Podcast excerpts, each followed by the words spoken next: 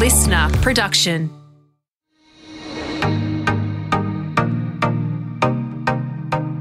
Hi, I'm Helen McCabe, founder of Future Women, a club helping women to connect, learn, and lead. Over my career, I've run teams inside newspapers, edited a magazine, and launched my own business. This has meant building a team from scratch, leading through difficult times, and managing the odd crisis. I've never had any leadership training because I thought you were either good at leading or you weren't. I thought being decisive was a key metric for success. I was wrong, and it led me to make simple but avoidable mistakes. In this series, I'm doing what I should have done years ago reaching out to people who I admire who have also successfully run teams across all types of industries. So I can ask their advice on some of the common leadership challenges. In this episode, we focus on how to be more pragmatic. What does a sensible leader do when things get tough? How do you navigate office politics? And how the management of tough times can define a leader. One of the most successful and most admired leaders in this country is former banker turned CEO and now non executive director Ann Sherry. She's also a patron of many charities, helps young women all over the country, and someone I definitely call on when the going gets tough. And thank you for joining the Leadership Podcast. Pleasure. Just going through your bio, it sounds to me, without putting you too much on the spot, that you are a natural born leader. Would you say that's the case? I'm not sure anyone's a natural born leader. Maybe. And they often say, you know, where you sit in your family and a whole lot of stuff like that leads you to that place. And I am number one child. And uh, there, there are probably some things in my upbringing that gave me the opportunity to get confidence, which is part of the journey there. But, you know, natural born, I think, is probably a bit of a stretch. I think it's choice, opportunity, people pushing you into it a little bit when you're younger as well, and then the confidence to keep doing it. Tell me why you decided to keep taking leadership roles and how much confidence did you require to, to do that? Um, part of my jumping around was, in fact, not being prepared to settle for jobs or things around me that weren't working. So, you know, there's a piece of my journey which is about not settling for just a job. You know, I wanted a job that was challenging. I wanted to work with good people. I wanted jobs that stretched me, that had learning. And when that stopped, I'd look around going, so, well, this one's done. So what next? And that's part of probably the confidence you build over time because people would say to me, how could you bear to change careers? It's like, well, why would I stay in the one that I'm not enjoying anymore. So I sort of have an inverse relationship with maybe the risk to step into the void that is new career, new space. Um, I think the other thing is I like the idea of doing things that people say you can't do.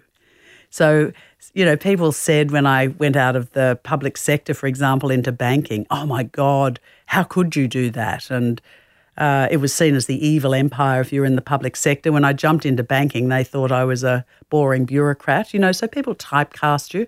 Uh, which also I, fi- I rail against, really. And similarly, when I went from banking into cruising, people went, why on earth would you leave banking? And why on earth would you take on running a cruise business? And again, it was because everyone said it was, you know, it was a hopeless case, it couldn't be done. Whereas my perspective on those things is it gave me stretch, it gave me learning, it gave me amazing opportunity. So I could see the upside and the downside for me. And I do have a voice in my head that says, What's the worst thing that could happen if I did this? And when you really think that stuff through about the next job, what's the worst thing that can happen? Well, the worst thing that can happen is it doesn't work out and you're back in the job market. And if you've got enough confidence to change jobs, then something else will come along. So the worst outcome I do think about. I don't jump wildly into things that are ridiculous. So, you know, I would never jump off a cliff, for example. so I'm not so risk uh, tolerant that I'd do anything, but I do things that I think have plenty of upside. And in which of those roles did you realize consciously that you were actually a leader that people were looking up to and expecting things from? Probably when I was uh, my first leadership job running a public sector agency in the Victorian government, which was in the, it was a long time ago now, actually. It was in the sort of late 80s. And I was young. Uh, I'd been plucked really from a, you know, a, a great job working in the Premier's department and then the Department of Labor. But I, I had already demonstrated that I could think a bit laterally, that I could come up with good policy positions. But that in itself isn't leadership. That's just brain power, really. You know, I could see things that other people maybe struggle to see. But the leadership role was the head of the uh, all of the childcare preschool, all of the children's services agencies in Victoria, just as they were being reformed because there were so many women going back to work. And that was really the role where I got to lead, uh, where I got to be the head of an agency, uh, where there was nowhere to hide, and where I got to deal with some really, really, really hard issues. Uh, and demonstrate that I could lead an organisation and where people were excited about the future that we could create. What do you describe as your strengths? Uh, my strengths are that I like people. So that means that I I like having conversations with people. I like listening to stakeholders, customers, you know, whatever my job is. And I like talking to people inside my business and listening to them. Second thing is, I trust people. So I assume people can and will do what they say. And I think in lots of organizations, people feel like nobody does trust them. They're telling them constantly what to do, the micro things they need to do. Whereas we hire good people in our organisations and then we manage to completely disempower them. So I have the opposite view on that. Often your strengths are also your weaknesses. Yep. What would you say your weaknesses are? Well, people will say my bluntness is a weakness. I think I get I think I get the same thing. yeah, I think so sometimes, you know, people say I'm scary because I do say things, you know, I'll say it out loud, I'll say it honestly, I'll say it bluntly. And that may be, you know, uncomfortable for people. But uh, I guess that weakness is one that I'm I'm prepared to live with. I think the other weakness people say is that I sometimes move faster than the organisation or individuals in the organisation feel like they can keep up with, and uh, and again that's probably fair criticism. But over time, all the people I work with will say to me, "Slow down."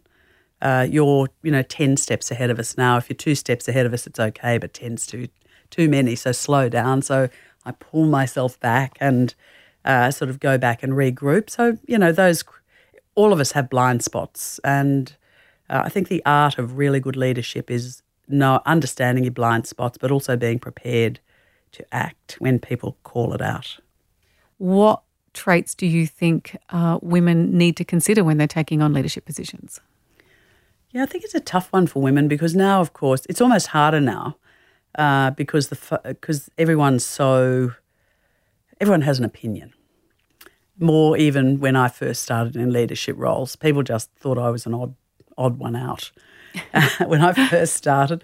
Uh, and because now, you're the only one. Yeah, because I was often the only woman in a room, or I was the only you know, head of agency, or there were three out of fifty. You know, it was that sort of number. I think now it's tougher because women are constantly being asked, Did you get this because you're a woman? Uh, and you've got to fend that off. And often people will say that to me, Oh, you only got that because you're a female. And I went, well, and look at my results, you know, so it can't have been that bad a decision. Do people and really say that to you? Sometimes, yeah. Or they say it behind their hands. Behind your back. behind their hands, yes. It's um, I think I think we've got to just stand for ourselves and be confident enough to be uh, to accept that we've been given opportunity and just to take it and almost shut down the white noise that happens around us. And I think for lots of women, that has been harder. They're they're conscious of the noise around them. They're constant uh, the constant back chat that some get, uh, and I just think that we've got to learn to shut that down. Uh, I do think women, maybe of my generation, who were the odd one out, we almost fall into two camps these days. There's the group who survived by just putting a really hard shell on. So they were impervious to everything that happened around them. And for many of those women, you know, I meet women in scientific and technical STEM organisations, first generation of engineers, they had a really tough road. And those women, many of them survived by just shelling up, as I call it. Put your armour on, you go to work, and you come home with only a, you know, a surface wound and you feel like you've had a good day. So I think many of those women, and they're often the women that people say, oh my God, they're so tough and they don't support other women. They are they just needed to survive themselves. And so I think we need to cut them some slack as well and acknowledge that for many of them, being the first generation of women through many of those workplaces was incredibly tough. So they didn't have the luxury of supporting other women around them. And there were very few other women around them. Their survival is what's created the opportunity for so many women now. So I think we need to just hold back our judgment, you know, and understand what's happened for many of those women. But the reality is they have paved, they've cut a pathway through. And it's much harder for organisations now to say women can't do any of those jobs because those women did do those jobs and they did them really well and they survived. And uh, now there's a much broader group of women coming through. So again, I think uh, I don't think there's one categorization. I don't think there's one way of looking at these things. I just think we've got to get to know the people who've made the pathway possible, and we've got to behave in the way we would want others to behave to us. So this is probably a completely irrelevant question then, but is it difficult for women to lead other women? I haven't found it difficult. But I have encountered women who have very high expectations of me. And sometimes I've said to them, at the end of the day, I am just another human being.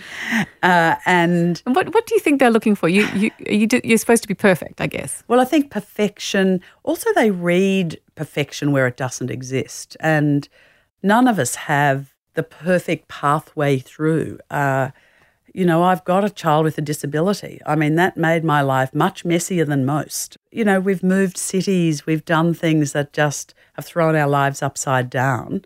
I've had the good fortune of being able to land well when I've done it, but it hasn't been without trade offs. You know, my partner having to trade off jobs so that I got the job I wanted, all those trade offs that everyone makes. The fighting about whose turn it was to pick up Nick from childcare the times when most of one income went just to make sure the rest of our life ran. Uh, you know, when we'd get home, there'd be no food, there'd be no, you know, sort of the stuff people are trying to deal with at the moment, really. I mean, it's a, suddenly your life is, you know, gets turned on its head by the strangest things. So my life has been as messy as anybody else's, but people have ascribed some sort of magic to the things that I've done. And I talk about it honestly because I do want people to understand that you've got to face, everyone has to face into those things. And some of us land better than others, but my life is has not been perfect. It's not been somehow, you know, perfect wife, perfect mother, perfect everything. It, that just is not the true story for any of us. What about managing men?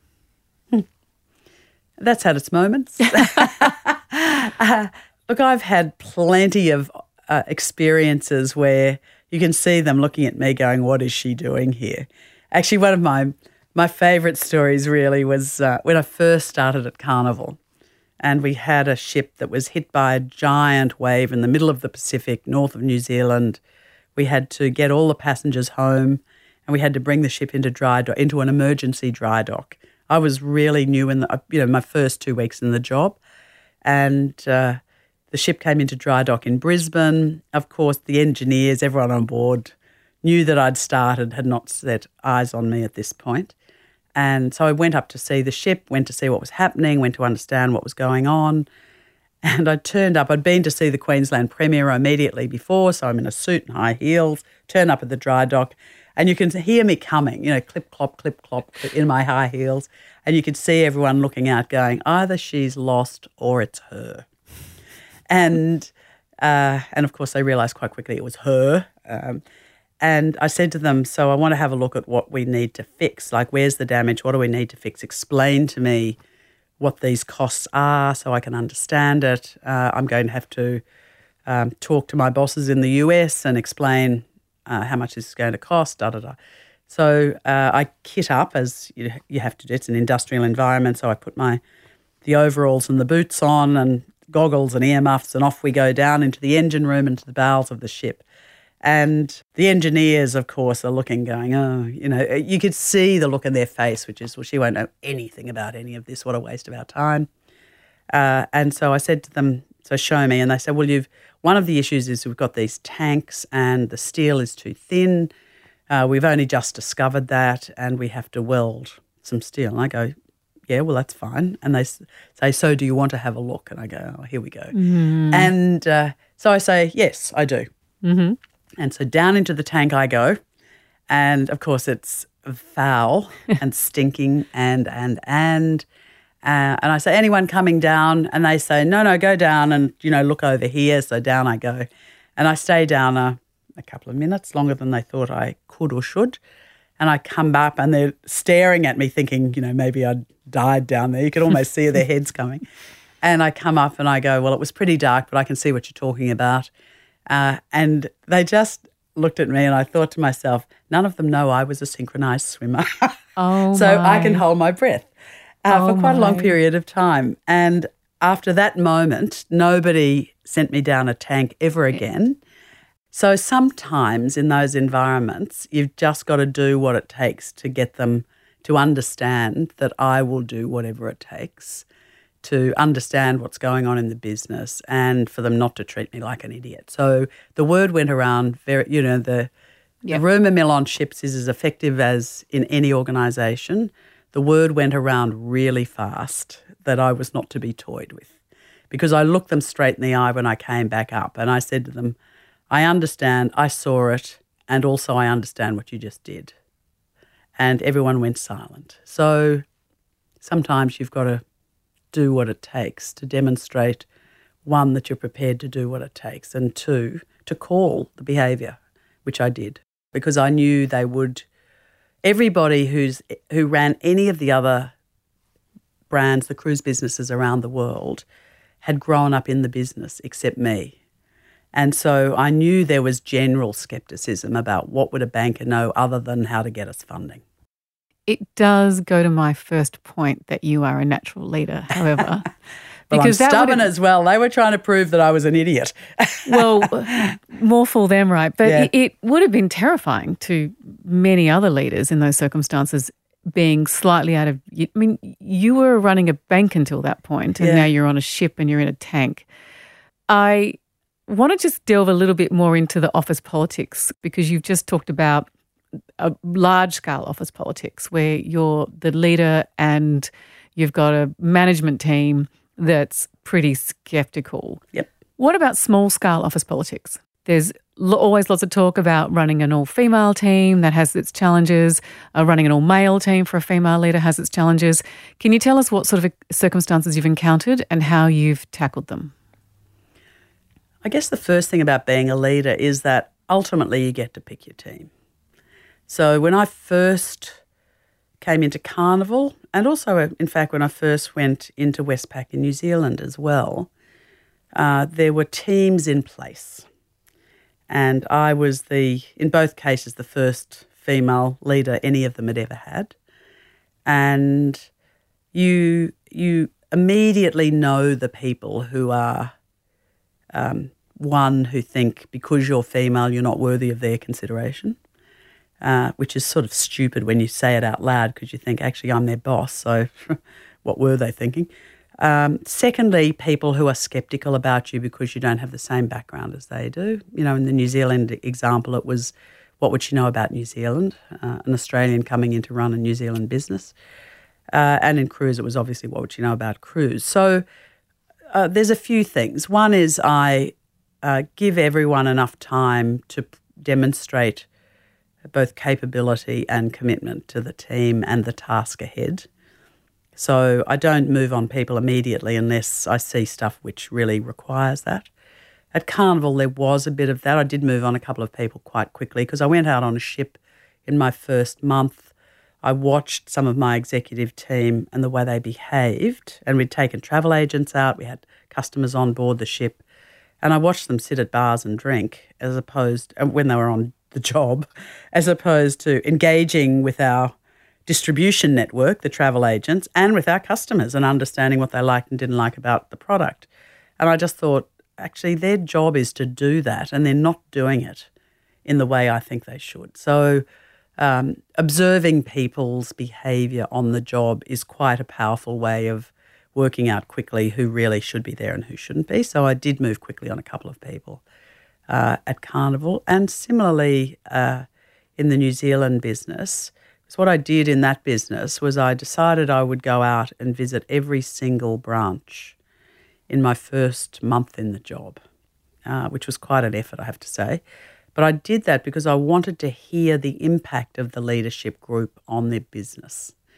And, you know, as I said earlier, I think there's something about getting to your front line quickly because that's where you see the impact of leadership decisions straight away. And that month, I learned so much about the business. I learned that most of the organisation had never seen any of their leadership team, let alone the CEO. Uh, I learned that despite the fact that we'd done, we'd merged two banks about three years before I started in that job, some of the branches hadn't even got the new uniforms, which I thought was quite surprising. Even more surprising was that the organisation didn't even seem to know that. Um, I saw, I spoke to customers about things that they had, that we'd said to them that we just didn't do. And so, again, in that organisation, it was really obvious that we had a couple of people who just needed to go straight away. Uh, because it would they, those issues were so substantial in the business. You couldn't say, well, maybe they just hadn't got around to it or hadn't, you know, it was, it was so fundamentally part of the job they should have been doing. Uh, and also, in both those cases, it sent such a strong signal to the organisation, um, particularly to the front line of the organisation, that those things mattered enough for me to move, to change people out. And that gave me the opportunity also to say to everyone else, this is not, uh, you know, that I'm, I have low tolerance of really poor performance and I'm really clear about what we should be doing. And basically, you're either onto it, uh, and whatever you think of me as the first female leader of your organisation doesn't matter. And so I think people moved on from that really quickly once I started making those sorts of decisions. It was obvious. Um, in Carnival as well, there, you know, I came in at the time when, uh, in fact, my first day three in the job, I had the coroner hand down her findings uh, after an inquest that had gone on for years uh, over the death of one of our customers, one of our passengers on a ship. And Was that Diane Brimble? Diane Brimble, yeah. And, you know, we'd been front page of papers for years over that. And uh, I did the most basic thing, uh, which was to say what a terrible thing it was, which we hadn't said publicly. And again, it's you know it's a bit like the sorry, uh, sorry to Indigenous communities that government took generations to say anything about, and yet that those moments are so cathartic for organisations. So again, my gender disappeared quite quickly as an issue when I was prepared to do things that nobody had been prepared to do. And, you know, in some ways, that's the hallmark of leadership as well. At the end of the day, the buck stops with you. And if you can't do it, then why would anybody else think it's their job to do? So I do, as uncomfortable as is, those things are hard to do. You know, they you look terrible on TV when you're doing it. all those vanity things. I mean, all that stuff goes through my head in the same way as it would anyone else's. But at the end of the day, if you don't do it, as a leader, then you can't expect other people to do it either. I think it's clear to see why you've um, had the roles you've had. But I am interested to know because I, I see it a lot. Eventually, you do hit that rough terrain as a, a leader. And for many women, it feels like it's a gender issue when that terrain uh, gets rocky. Mm. Did you ever have that period of time where you got caught in office politics and you felt that there was a bit of gender, or not necessarily gender, just a toxic kind of situation that you had to navigate? And did you do a good job of it or a bad job of it? Probably when I hit those environments is when I think about moving on. Uh, because I'm so intolerant of that as an attitude. And uh, in some ways, my decision to leave banking partly came from that, not actually because of the uh, you know, the group CEO, who was very supportive of me and all that I managed to achieve in that in my roles, both at Bank of Melbourne and at uh, in Westpac New Zealand, but actually uh, a couple of members of the board who were very conservative uh, and had started to uh, slightly undermine me in the public domain by back briefing a couple of their mates who were old school business journalists. And the first time it happened, I was completely taken aback. And actually, I rang the journo and said, like, where did that come from and why? And he actually at least had the good grace to say, "Oh, well, you've got you've got lots of supporters, mm. but you've got a couple of people who are not so supportive."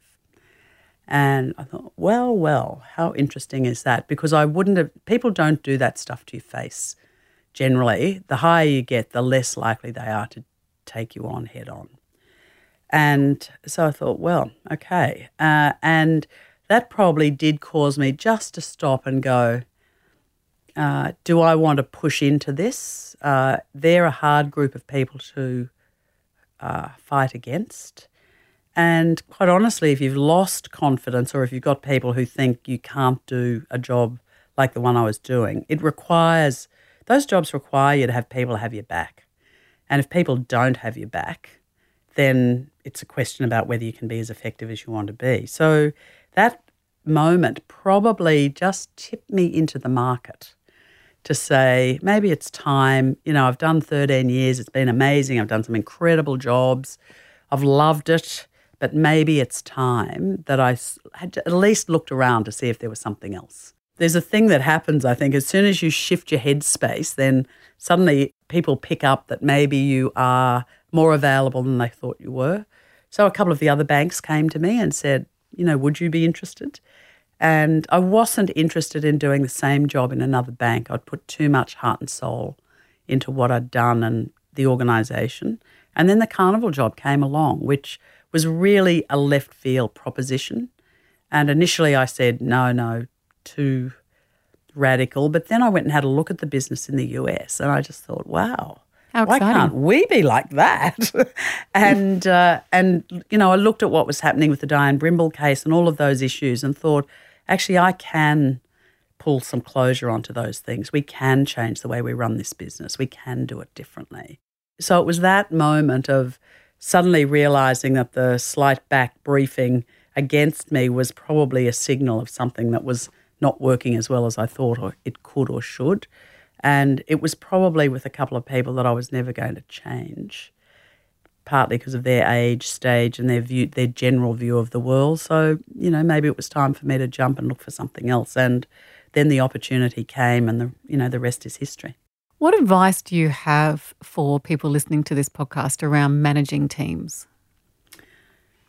Uh, I think my advice is probably uh, there's probably three things I'd say.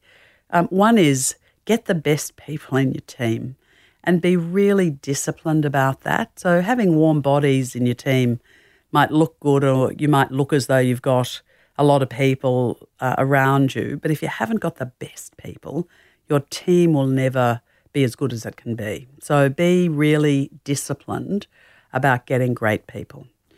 Uh, the second thing I'd say is get people who have different skills to you. Because great teams are made up of people with a variety of skills, not everyone with the same skill. Uh, everyone with the same skill competes with each other. They don't collaborate and find different ways forward.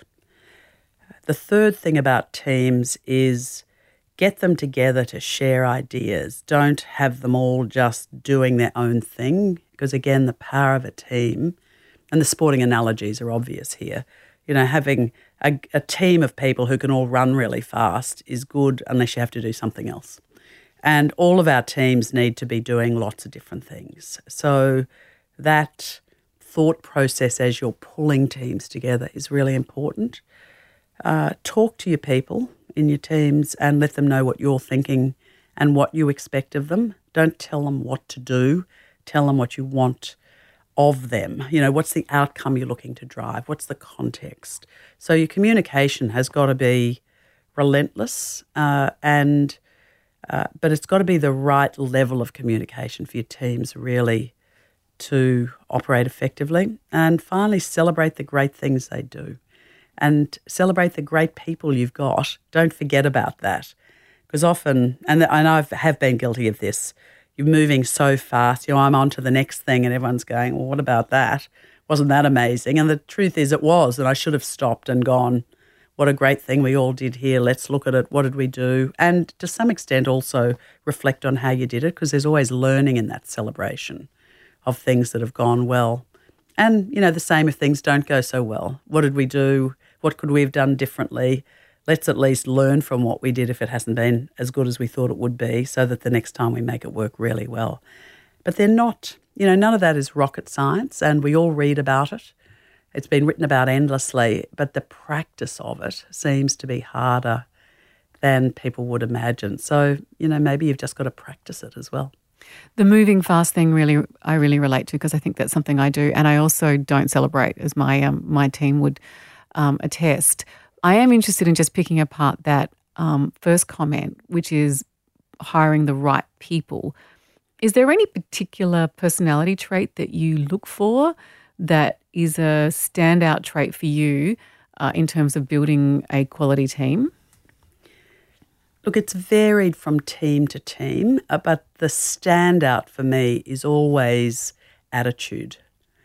And uh, I, if I've got 10 people with the right skill, and often you do, it's the person who really feels hungry, engaged, brings themselves to the conversation when you're making the selection that I will often choose over people who are telling me, uh, who are restating their skills.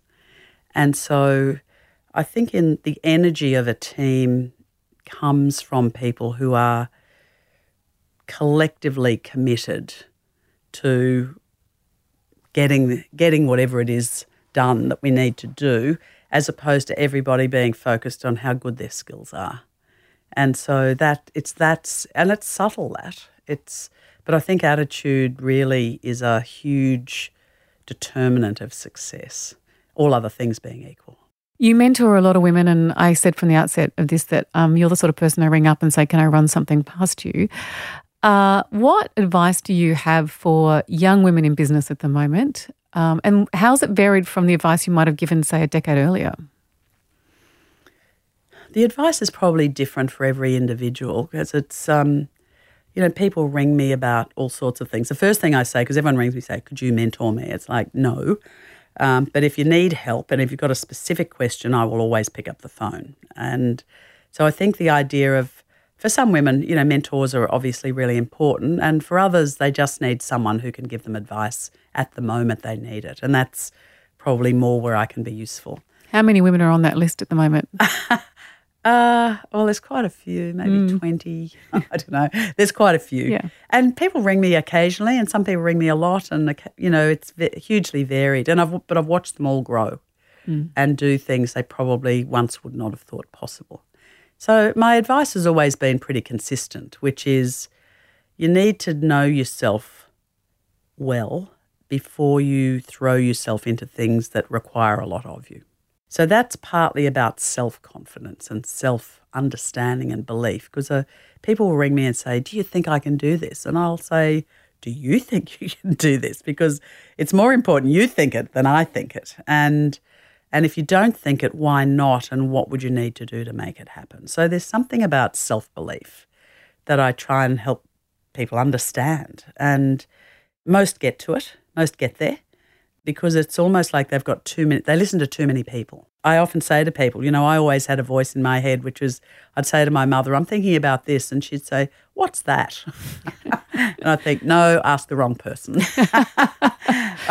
so you've got to ask, you know, and every, we've all got our mothers or our sisters or people around us who are telling us often what we can't do. Uh, as opposed to what we can do. So think about what you can do and what you really want to do is always my first bit of advice. The second thing is to to keep pushing into space where you need to learn and find ways of learning. Because I think that gives you confidence as well. all of us wing it for a moment, but you've also got to learn because you can't wing it forever. And then I often say, they'll say, Oh, I don't think I'm ready. I go, mm, Okay, so can you put your man voice on and say, if you were a bloke and all the men you know in your workplace, are they saying, I'm not ready? And they say, No, no, they're all saying, I could have done it years ago. And I said, So why are you saying you're not ready? Because you know you're better than most of them. It's so lots of it is just about reframing where you're at and how you face into what you want to do as opposed to push it away or find a reason not to do it. And then the other thing is also about can I do this job, which is often what it's about, or this, can I change jobs or go in this space, um, move in a different direction when, you know, I've got two kids or my son is only four and I'm not sure about this. It's like, well, they're the choices actually all of us end up having to make. Do you think you can find your good childcare? And if you can, and you're happy with that, then go on, do it. You know, get into it. If you're not happy with that, think about why. You know, are you putting it off for another year because you're not confident or because you're not sure about that? Who are the people who are saying you can't do it? And do you need them actually in your life? Are they the people who are really important to you? Are they people who are trying to keep you close to them and like them as opposed to pushing into the things you want to do? So, you know, often my advice is about stuff that you just need someone to say to you, stop, think, refocus, recenter, be clear about what you want to do, and then shut down everything else. Uh, but sometimes also it's about picking up the phone to someone else, saying, Can you talk to this person? Can you give them an interview? I know you've got a job going. She's not on your short list. Can you at least put her into the process? Because men do that for each other all the time. And so I also do a lot of that saying, please add her to your list. Please at least interview her. Please do this. And it often only takes one or two calls to open a door. And then if someone's in the right space and they've got what it takes, then they'll get it. And uh, I think that's an important thing that I can do now that I know a lot of people and I know people well enough to say, please put them in. And they trust me that I wouldn't be doing it for, for someone who shouldn't be in the process. And then the final thing is often just to say to people stop trying to do everything. Stop trying to be perfect. Stop trying to do everything in this year. You know, this is a long game. And this year, do this, and maybe next year, do that, rather than trying to do everything. Because I watch particularly younger women trying to be perfect at everything all at the same time, which is when I say everyone's life is messy and nobody can do everything at the same time. So stop trying to be some idealized version of the female executive, up and coming lawyer, whatever it is. Stop trying to be that because all of that is manufactured. Just be yourself. Did that take you a while to figure out? Uh, no, it didn't because it was obvious to me from pretty early on mm. that, I, that you can't do everything you know, I, I, mean, I had a baby in my, when I was 21. So, you know, I started, I started it early and I was still ambitious. You know, I wanted to work. I was never the person who thought I was going to be a great stay at home mum because I was never going to be that person. You know, I did go through moments, Martha Stewart moments, thinking I was going to be the perfect housewife and moved on from that pretty quickly because that's pretty boring as long as the house is relatively tidy and clean. And that's where you learn not to buy, st- not to clutter, you know, not to buy too much mm. rubbish and not to clutter your life because then you've got to clean it up all the time. You know, I learned by doing really and by experimenting with things, and also because we moved a lot. I chased jobs and experiences all over the world. So each time you move, you suddenly go, my God, look at all this stuff we've got to get rid of. So we got better and better each time we moved at not lugging stuff or putting everything into storage. You know, you, you come back from living overseas for a couple of years and you look at everything and you go, what is all this rubbish that I put in boxes and paid a fortune to store? Absolutely. So we've got much better at just, you just ditch it. You find other people who need it, put it out on the footpath and it's recycled immediately, whatever it takes. Yeah, so you learn that stuff, I think, and you resist the temptation to reclutter and re amalgamate stuff you just don't need. My final question to you today is what next? Ah, well, I'm in a quite a good sweet spot at the moment. I've um, I've got some interesting boards. I've got a diverse set of things I'm doing, which I love.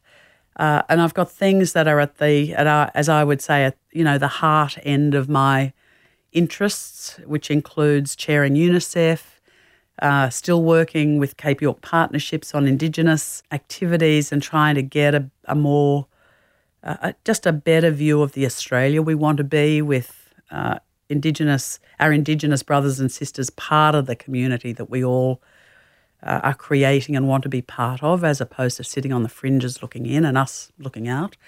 I've got the commercial work that I'm doing, which I find engaging, um, challenging. You know, we're going into uncharted territory at the moment, so we're learning how we manage through all of that. And I'm still very engaged in the things that I think are part of the soul of what we do, uh, like being on the board of the Museum of Contemporary Art, you know, doing the things that just make us better human beings. And so my portfolio is really, um, is as I said, is diverse and challenging, and I'm loving being able to to have time because I'm not doing full time executive work anymore. To have time to be able to engage in all of those sectors. So I feel incredibly privileged that I've got the opportunity to do that. So and it's a really good sweet spot. Ann Sherry, thank you for joining us uh, on the Leadership Podcast, and thank you for your contribution to uh, the community. Thank you, Helen. It's quite a career. Thank you. The Future Women Leadership Series was presented by Helen McCabe, executive producer Jenny Goggin, sound production by Darcy Thompson.